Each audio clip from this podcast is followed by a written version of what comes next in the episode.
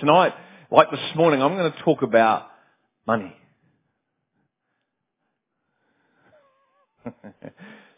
Jesus spoke a lot about money. And if you have a look through scripture, you'll notice a lot of his parables were in relation to money. Um, he spoke more about money than he spoke about heaven and hell. And as I shared this morning, you know, we've got to ask ourselves, why? Why would the creator of the universe spend so much time talking about this thing that I have in my pocket that has incredible value to some people? It has power. Uh, some people ruin their whole lives trying to chase it and find it. We educate ourselves more so we can earn more of it. We spend a lot of our time and a lot of our resource trying to get more of this stuff. It has, as I said, value to it. It has power to it. Yet, at the end of the day, it's just a bit of paper. On one hand, you know, if I, if I scrunch it up and scrunch it into a ball, it doesn't lose its value at all. It still has the ability to get me certain things. But it can control a person. It can be something that actually binds a person up to the point that they are no longer able to live a life that Jesus came for us to live and to live a life of freedom. And I've just got some thoughts um, tonight, and, and we spoke about um, obviously this whole tithing principle. And, and uh, this morning, if uh, I just really encourage you to go and have a listen to my message, go on the website. Um, because I talked a lot about why the tithe or why we are to be generous people.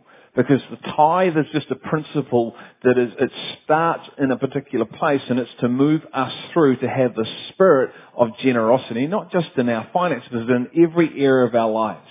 It's not something that you just sort of go, well, you know, like I put some money in a sexy blue bucket as it went past and I did the big tick and that's where it sits. No, the thing that God is trying to birth in our spirits, in our hearts, is to conform us into His image. So he has this principle in place because he knows our hearts. The Bible says our heart's wicked. We have this thing called iniquity. We have all partaken of the tree of good and evil, which means we actually all have this thing iniquity. What's iniquity, Greg? Iniquity is lawlessness. You actually want to be God of your life. I do. I want to do things my way. I have my own thinking my own patterns, my own mode of operation. And 13 years ago, I was confronted with another pattern, another mode of operation. It's called the Bible. And the Bible says that we must conf- no longer, you know, um, excuse me, it says, do not conform to the patterns of this world, but be transformed through the renewing of your thinking. And so often we can just think patterns are don't have sex outside of marriage. Stop drinking. Stop smoking. Come be a good boy. Come to a thing called, you know, place called The Rock and just, no, no. Being transformed is literally going, you know what? There is a whole new dimension on this side that I need to relearn and actually let go of this side and embrace this side. It's not something that happens overnight. It's a process of a lifetime. And so the way we think about everything pretty much needs to transform into how he thinks. And this area called money is a massive part of that. Why? Because money has a hold on us. I shared this morning that God is trying to get us to trust and put our complete faith in Him but a lot of Christians today are putting their faith and their trust in this stuff. And so we need to look at that, don't we? We need to be able to have these conversations in a place like this. Because Jesus did. And so often, you know, in, in a service like this, when you start talking about money, you see people just sort of slightly shift and you can just see some lights go down and it's like, oh, the money thing. But the reality is, you know, we haven't really spoken about money in this church since I've been here. We mention it, you know, within a couple of seconds here, but actually diving into the scriptures and actually unpacking it and bringing correct biblical worldview thinking into this thing we need to have so we can walk in an alignment to the King. Amen? And, um, and so we want to sort of touch on some of this, but I just want to show you a clip because there's a certain man who has something to say about money. So have a listen to this.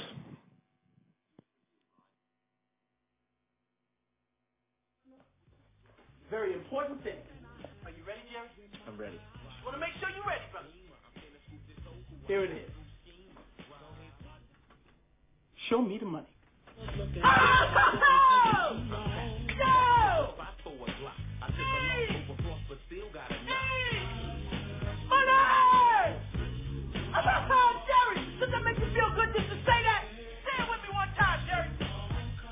Show you the money. Oh, no, no, you can do better than that, Jerry. I want you to say it what you would mean it, brother. Hey, I got Bob Sugar on the other line. I better hear you say it. Yeah, yeah, no, no, no. Show you the money. That's not show you. Show me the money. Show me the money. Yeah. Louder. Show me the money. That's it, brother, but you got to yell. Show me the money. I need to feel you, Jerry. Show me the money. Jerry, you better yell. Show me the money. Show me the money. You love this black man? I love the black man. Show me the money. I love black people. I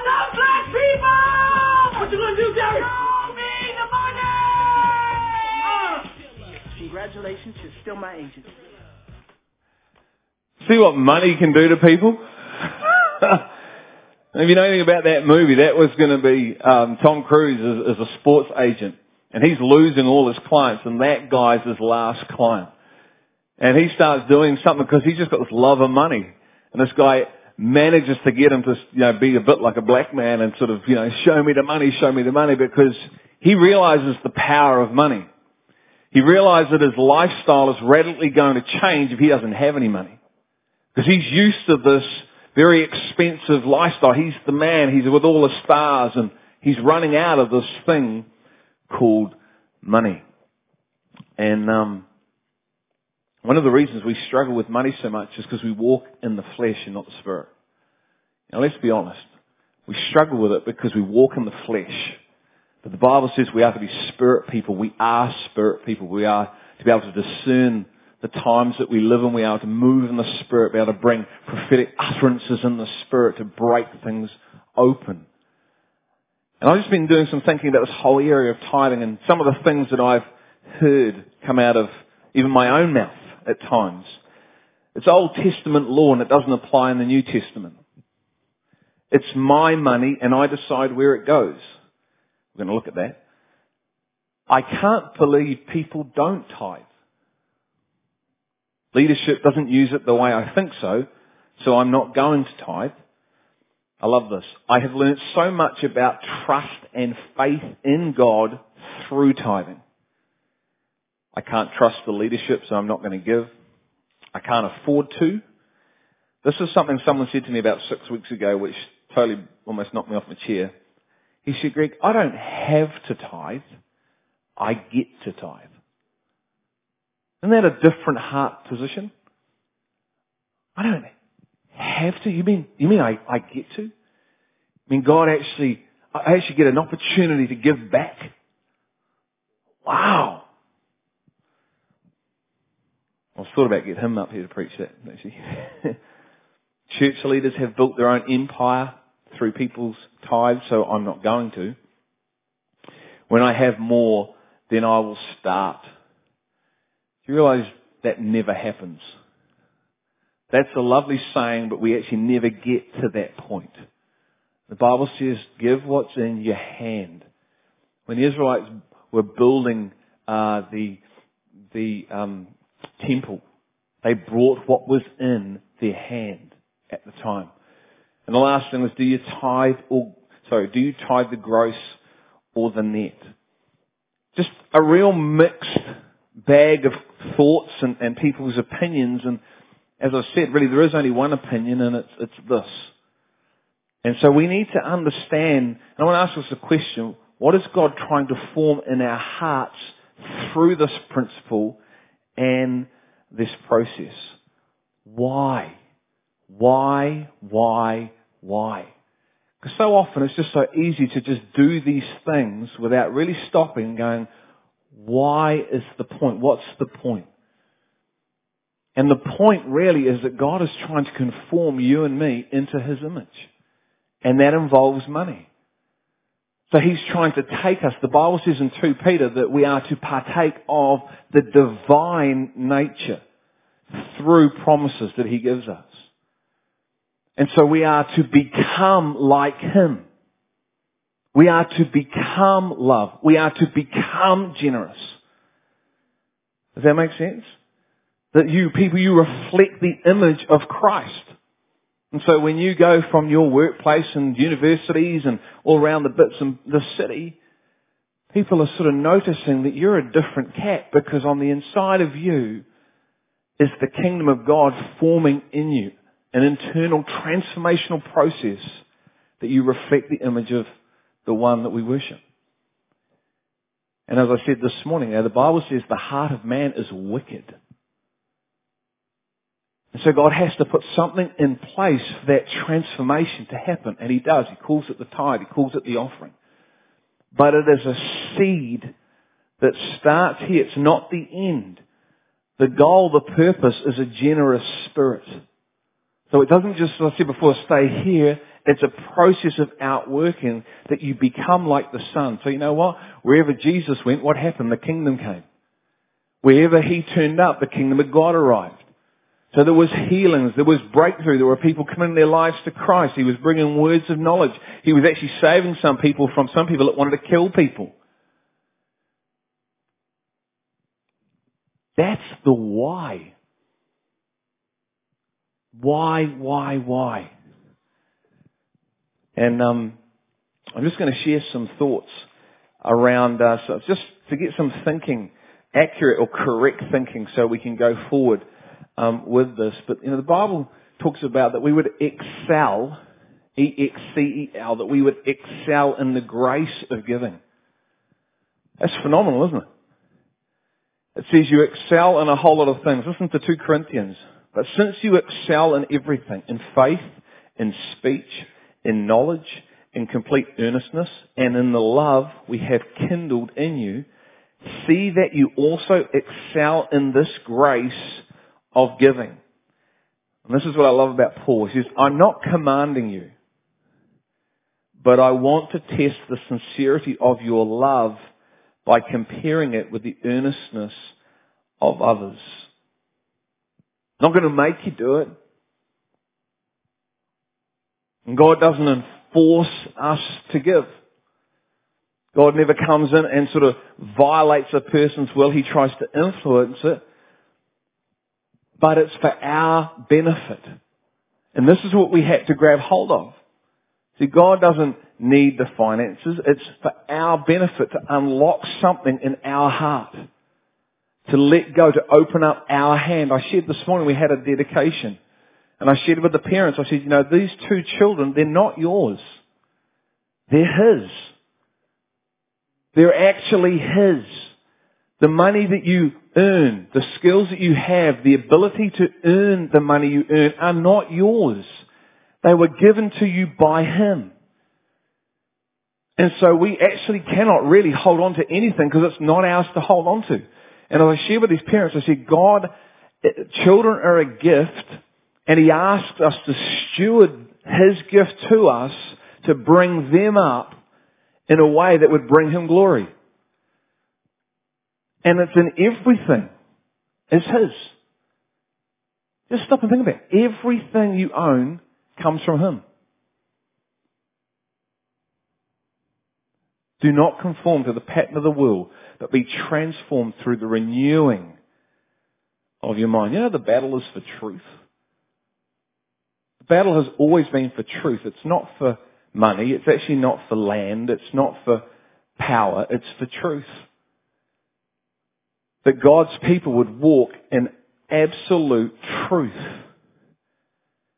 The battle is of the mind because if God's people start walking in the accuracy of truth, in His kingdom is released. That's why it says, where's the kingdom of God? It's right here. And God knows this paper stuff that is blue and orange and green and red if you got a hundred dollar one. We hold on to it like this. Locked down. Tight. But we're supposed to hold it like this.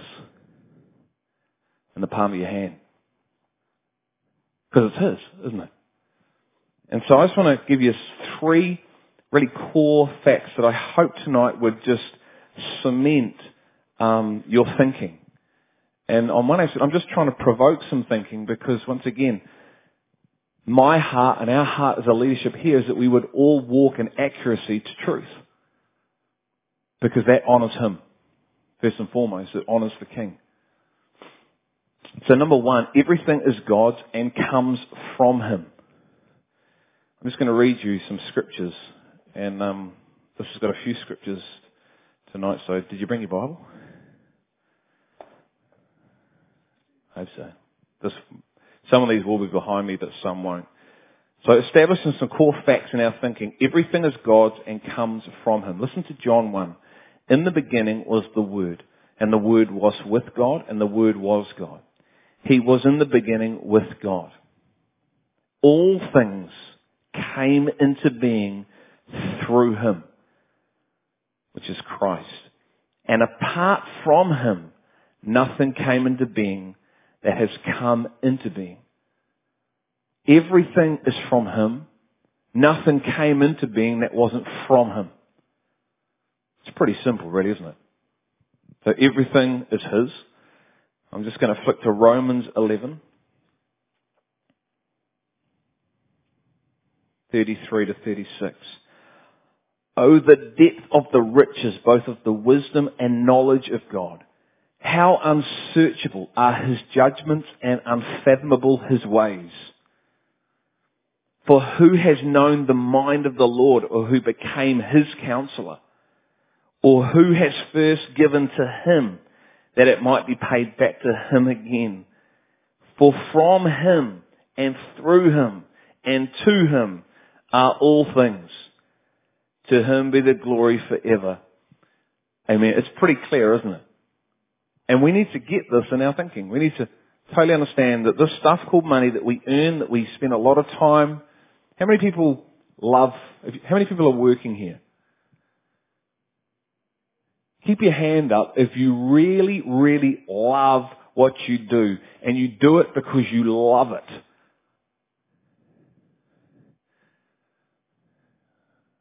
Very cool. I reckon you guys would be, and it was a bit like that this morning, would be the minority. Because whenever I ask people, I talk to people, I say, do you do this thing because you love it? No. Why do you do it? To earn money.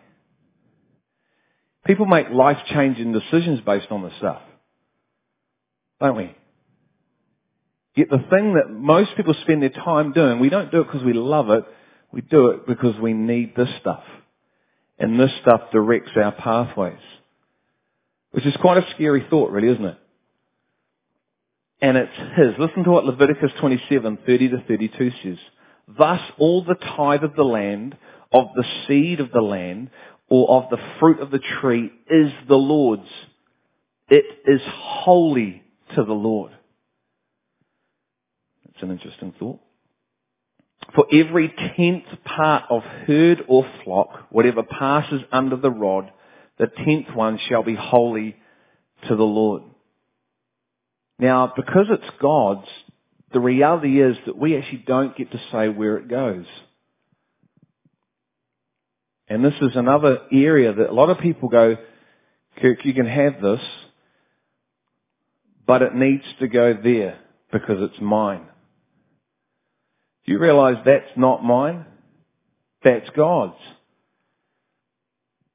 And in a family like this, in a community like this, God entrusts those who are given a responsibility to steward that.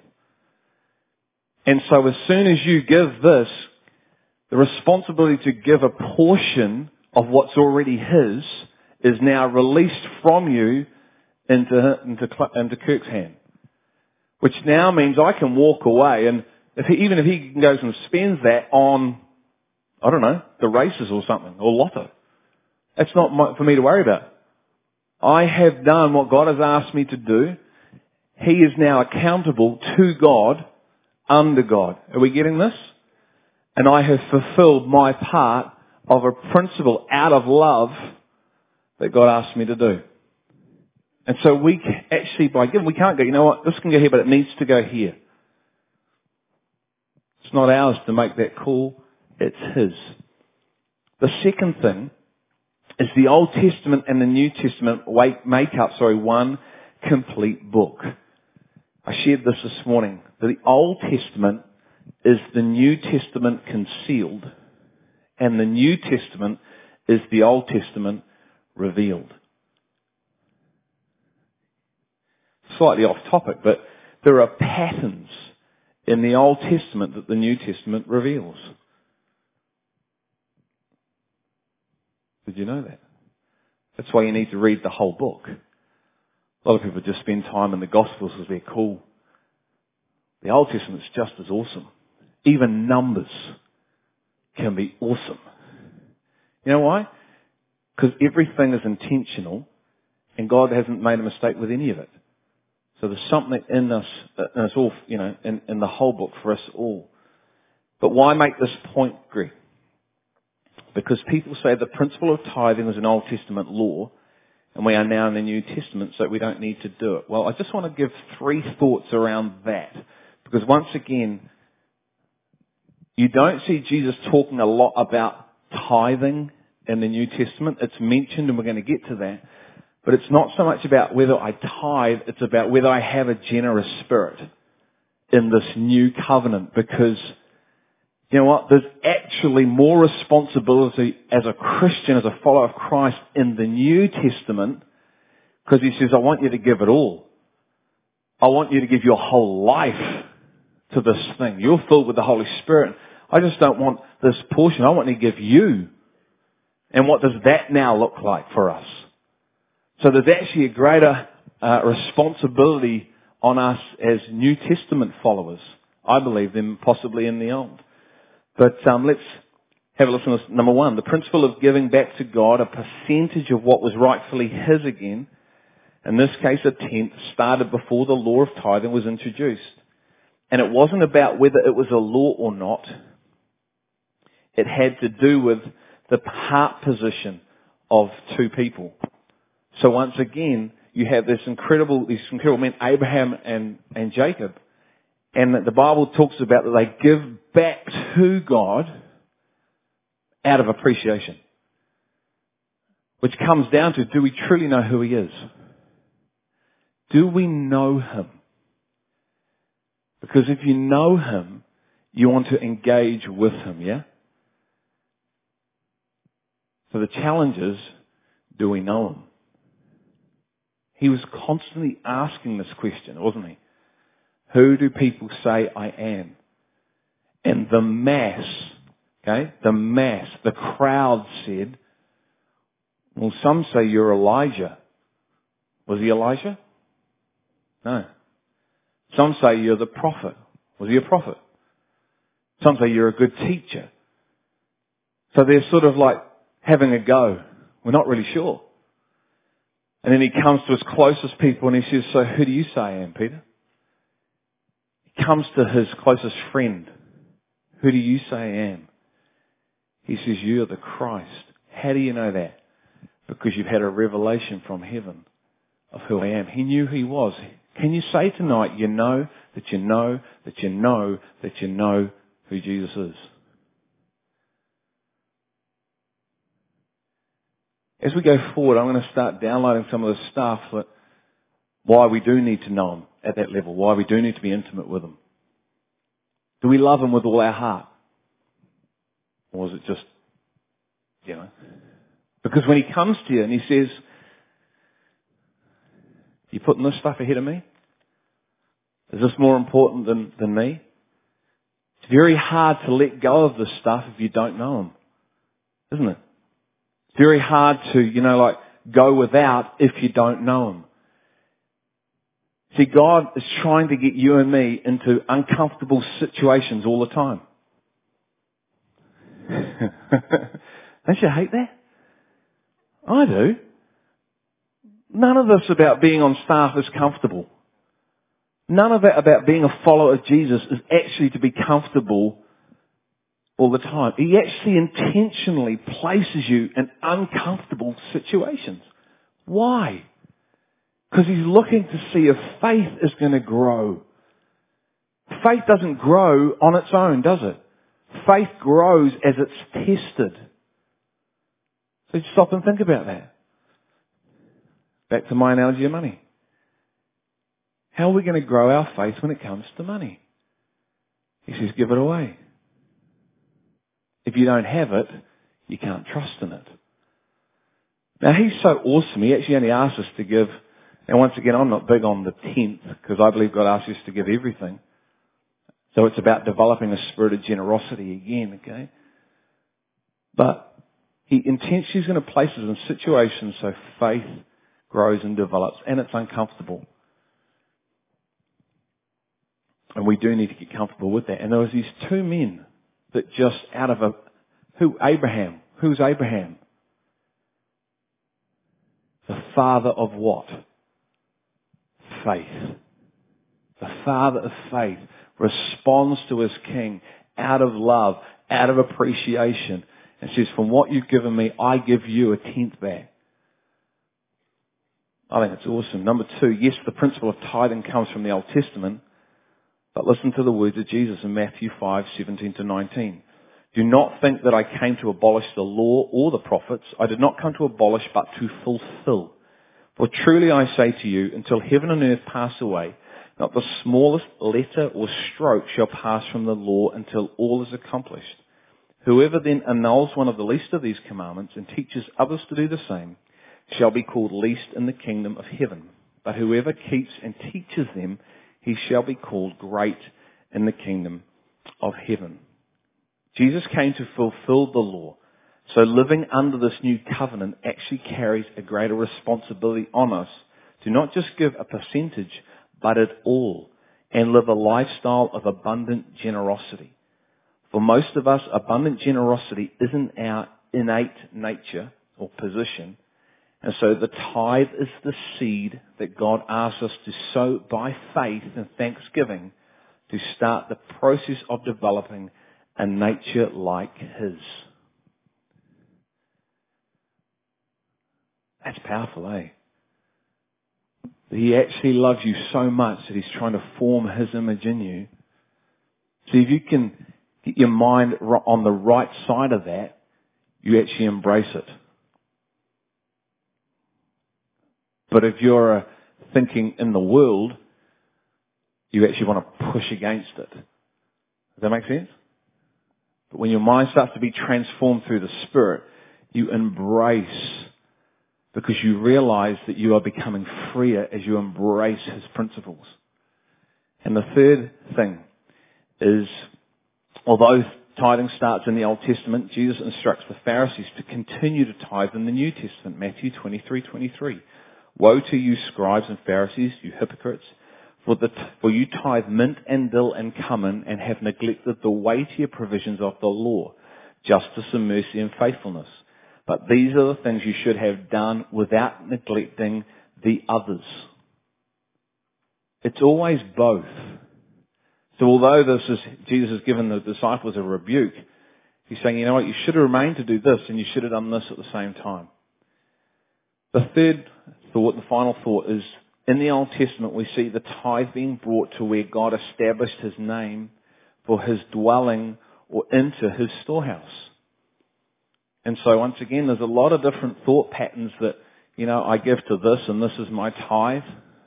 And it could be to wherever. It could be to a missionary. It could be to World Vision. It could be to a number of things. But in the Old Testament, we see the tithe being brought into a place where either God's name was being established and set up or a storehouse.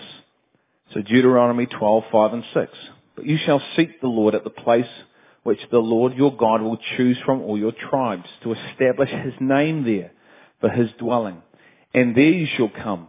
There you shall bring your burnt offerings, your sacrifices, your tithes, the contribution of your hand, your votive offerings, your freewill offerings, and the firstborn of your herd and your flock. Some other scriptures, Deuteronomy 12 verse 11, um, 14, Deuteronomy 14, 22 to 23. And the good old one that a lot of people use to try and make people feel guilty is Malachi 3. And it says you rob God if you don't give your tithes. You know what? I actually think you rob yourself. I really do. Judas shortchanged himself, not Christ. Christ was already going to the cross. Judas missed out on something incredible, didn't he? And he actually shortchanged himself. So I actually think we rob ourselves. We rob what God's trying to do through us and release in us. And I don't know about you, but I would, I would love a greater sense of freedom in Him. I would love personally to be more and more set free from this stuff. Just being so generous that you just, you know, it's just, you're like this vessel that it comes in and it's released. So others can experience Him. And there's Nehemiah 13, 10 to 13. It's an interesting scripture. I'll just read some of this. It says, I also discovered that the portions of the Levites had not been given to them. And so in the, in the um, Old Testament, the tribes gave a tenth, and the tenth was given to help support the Levites or the priests. So they hadn't received their, their allotment. So the Levites and the singers who performed the service had gone away each to his own field. So they had to go and try and find their own supplies, their own resource. So I reprimanded the officials and said, why is the house of God forsaken?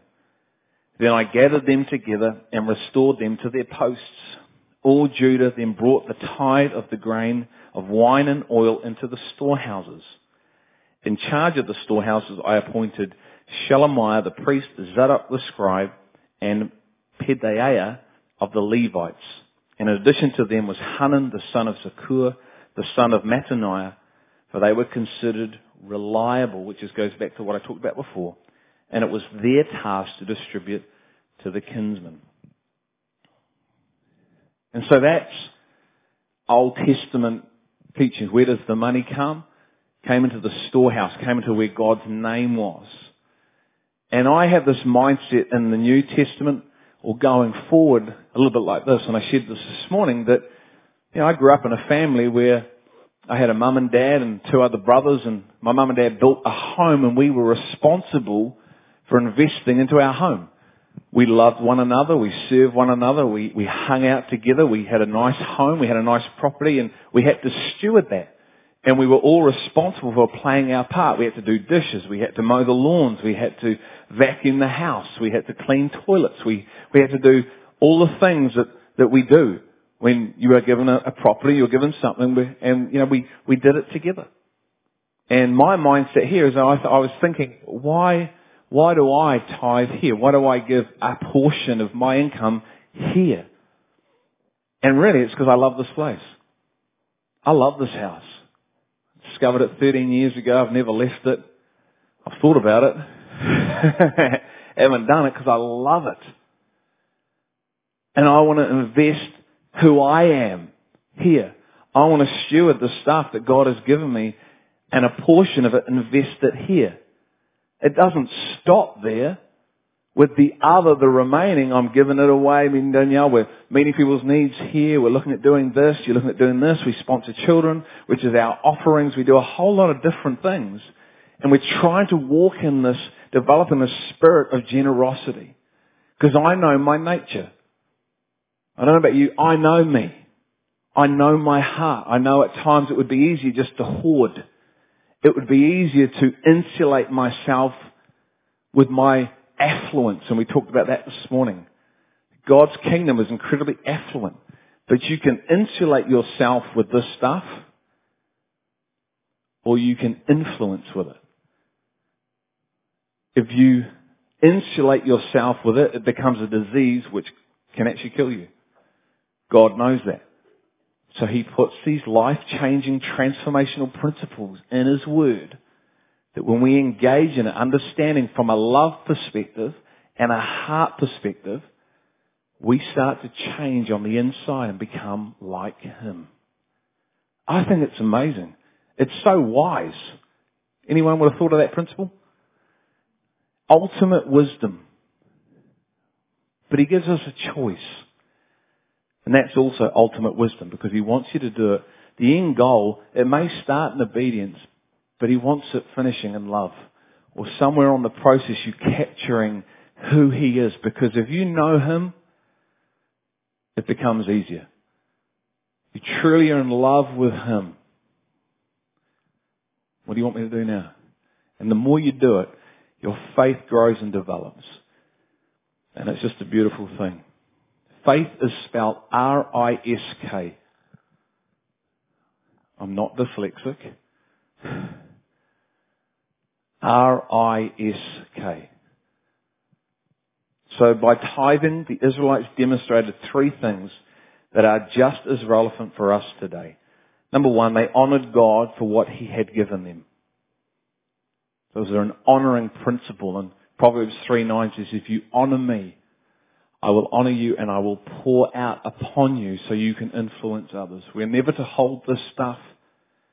If God finds a vessel that he can use and trust with little, he will give much.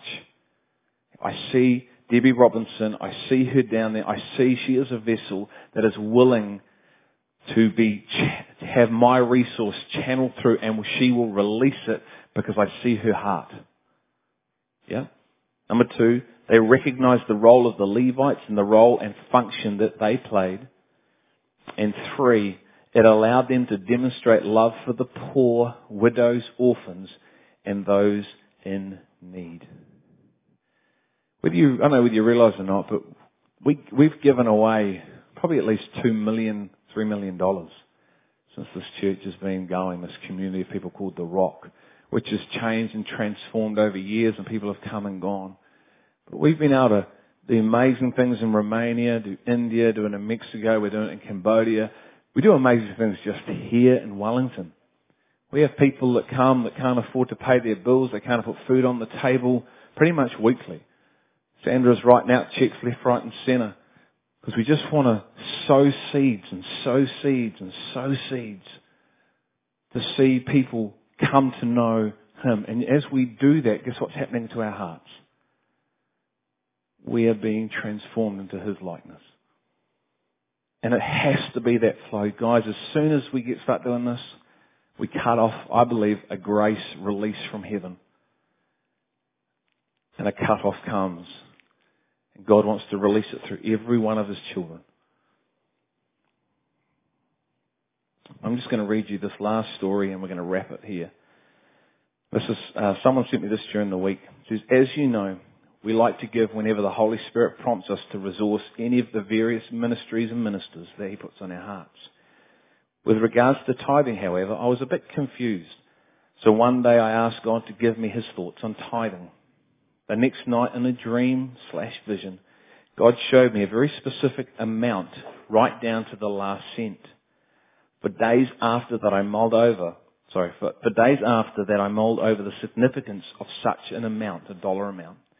It was not quite a tenth of my current salary. So I was really baffled as to what God was up to. All I sensed was that that was an amount that he would have liked me to give on a weekly basis. After a couple of days of praying, seeking, mulling it over, I said to God, paraphrasing, right, if that's the weekly figure you want me to give, I will up your offer another $5 a week. Anyway, thinking that I was being really smart and generous, when I recalculated this new amount, lo and behold, this time it was ex- exactly a tenth of my gross salary. This took me by surprise and I remember laughing so hard I almost fell off my computer chair. I could just sense God smile at me and saying, gotcha. Guys, we can fully trust in Him because He is worthy. He is incredible. And a number of times, and just continue just to see His goodness. Um, but it's a faith challenge. It's all a faith step. And it's all a stretching step because of the work He wants to do in and through you is life changing and life transforming. Not only for, my time's up, not only for you, but for those that you influence. So Father, I just thank you for these people tonight. I thank you, Lord, that we can talk about these sensitive issues here at the Rock. I thank you, Lord, that it's your money. I thank you, God, that you ask us to steward your resource from heaven. And Father, I pray you'd release more uh, through this house that we could bless and, and meet needs of many people, Lord, right here in our city, in our neighborhoods, and far off, Father. Lord, I thank you that you're gracious. I thank you that you're so gracious with us, so patient with us, Lord, as we continue to learn and grow as your children and be defined by your truth and accuracy to your truth. So Father, I just thank you. I thank you for these great people. And I pray, Lord, this week that they would just think about what they've heard, look out for people to release and, and develop this generous spirit in, in, in their hearts, Father, as we do this as a community together to see your kingdom released in Wellington and New Zealand. In Jesus' name, amen.